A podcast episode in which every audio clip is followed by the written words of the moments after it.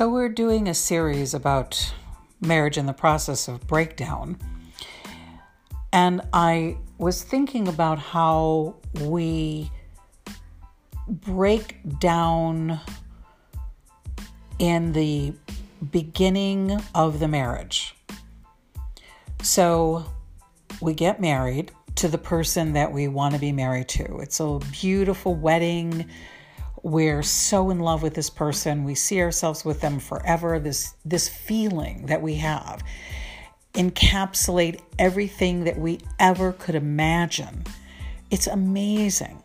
We feel love and it fills every cell of our body and and being around this person is electric and wonderful and exciting and the, and for the guy that was about the chase and they chased her and they got her and it's like nobody else got her but I did and that feeling of accomplishment the feeling of winning something.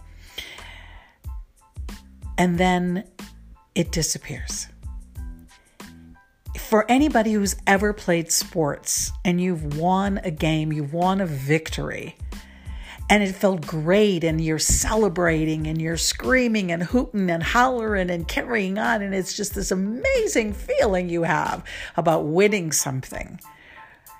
It's the feeling that we get when we get married and we won this bride and we won this man.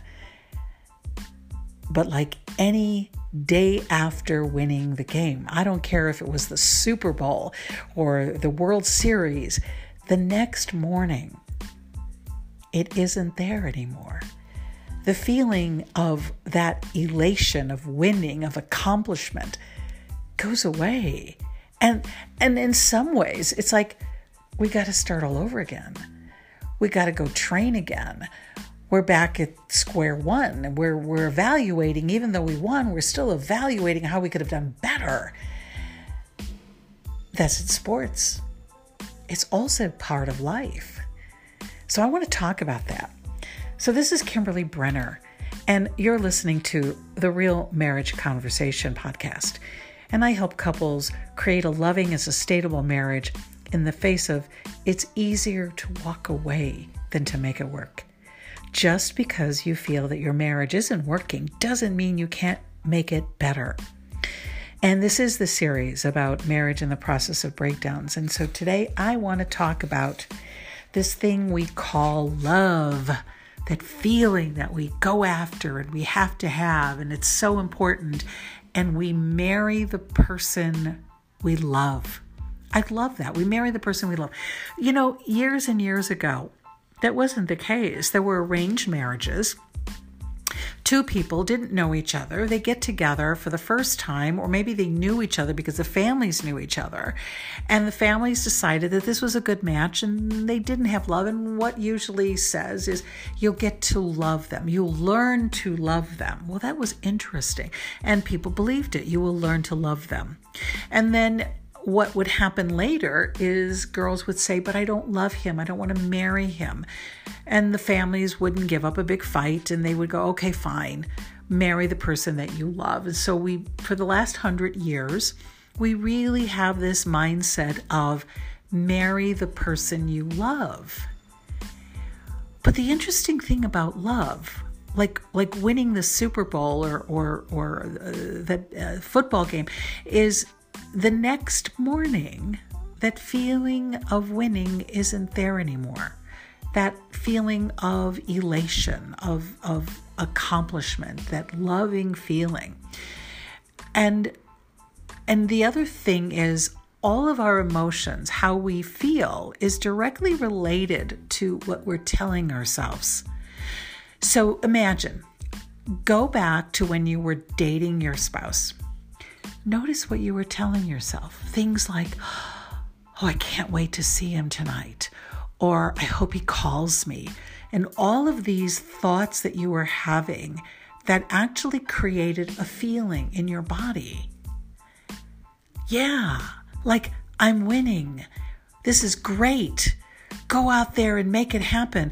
Why was it that in, in football games that at halftime the team was losing, and at halftime, they would have the halftime talk by the coach. And the coach would put thoughts into their heads and, and say things to their players that would make them go, yeah, yeah, yeah. And they would change how they would feel. And they would get out there for the second half of the game and they would win. Yes, how we feel is changed by what we think. And so we're dating and we can't wait to see them. And we tell ourselves, I really love this person. And we're actually affirming it. We affirm what we feel. And then we feel what we just affirmed. And then we get married. And we don't have to win anymore. There's no challenge. There's no going after somebody. There's no, I don't have to accomplish anything. I, I kind of got the ring in a way and we don't try anymore. And we're not telling ourselves things like, oh, I can't wait to see him when he comes home. Can you imagine what your marriage would be like if you would thought the same thought you did when you were dating and you're at home waiting for your spouse to come home and you're thinking, oh my God, I can't wait until they walk through that door and they're there with me? Oh, it would be the most amazing marriage you could ever imagine. But that isn't what we think, is it? No, it's did he pick up the milk or I'm at home with the with the children and they're they're driving me crazy and we have all of these thoughts that make us feel less than love. And then we say, "Sure, I love my partner. I'm just not in love with them."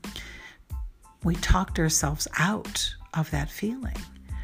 So it really is important that we recognize when our marriage starts to break down when the conversations are changing how we feel, and how we feel is not very loving.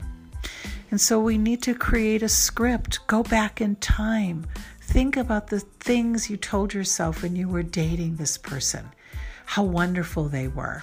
And one of the conversations that I have in my ebook, The Seven Conversations to Make a Good Marriage Great, has to do with the conversation of greatness. So here's what I want you to do I want you to go to your spouse and tell them what's great about them. Really, what's great about you is. And then tell them what I love about you is. And tell them what I like about you is. So it would sound like this You know, what's great about our life together is that you come home to me every night and I know where you are and you work so hard for us as a family and for the husband to say, you know, what's great about my life is that I come home to this beautiful wife who made dinner, who's looking after the kids, who is happy to see me. What's great about you is that. And what I love about you is the way your hair smells.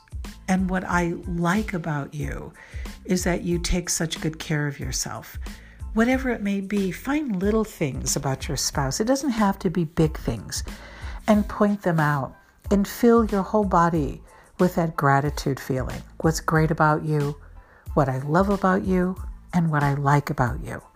And say it out loud, say it verbally, and look into his eyes when you do it. Look into her eyes when you say it. And then let me know how that turns out. This is Kimberly Brenner wish, wish, wishing you a loving and sustainable marriage. And I am your badass relationship coach. Bye.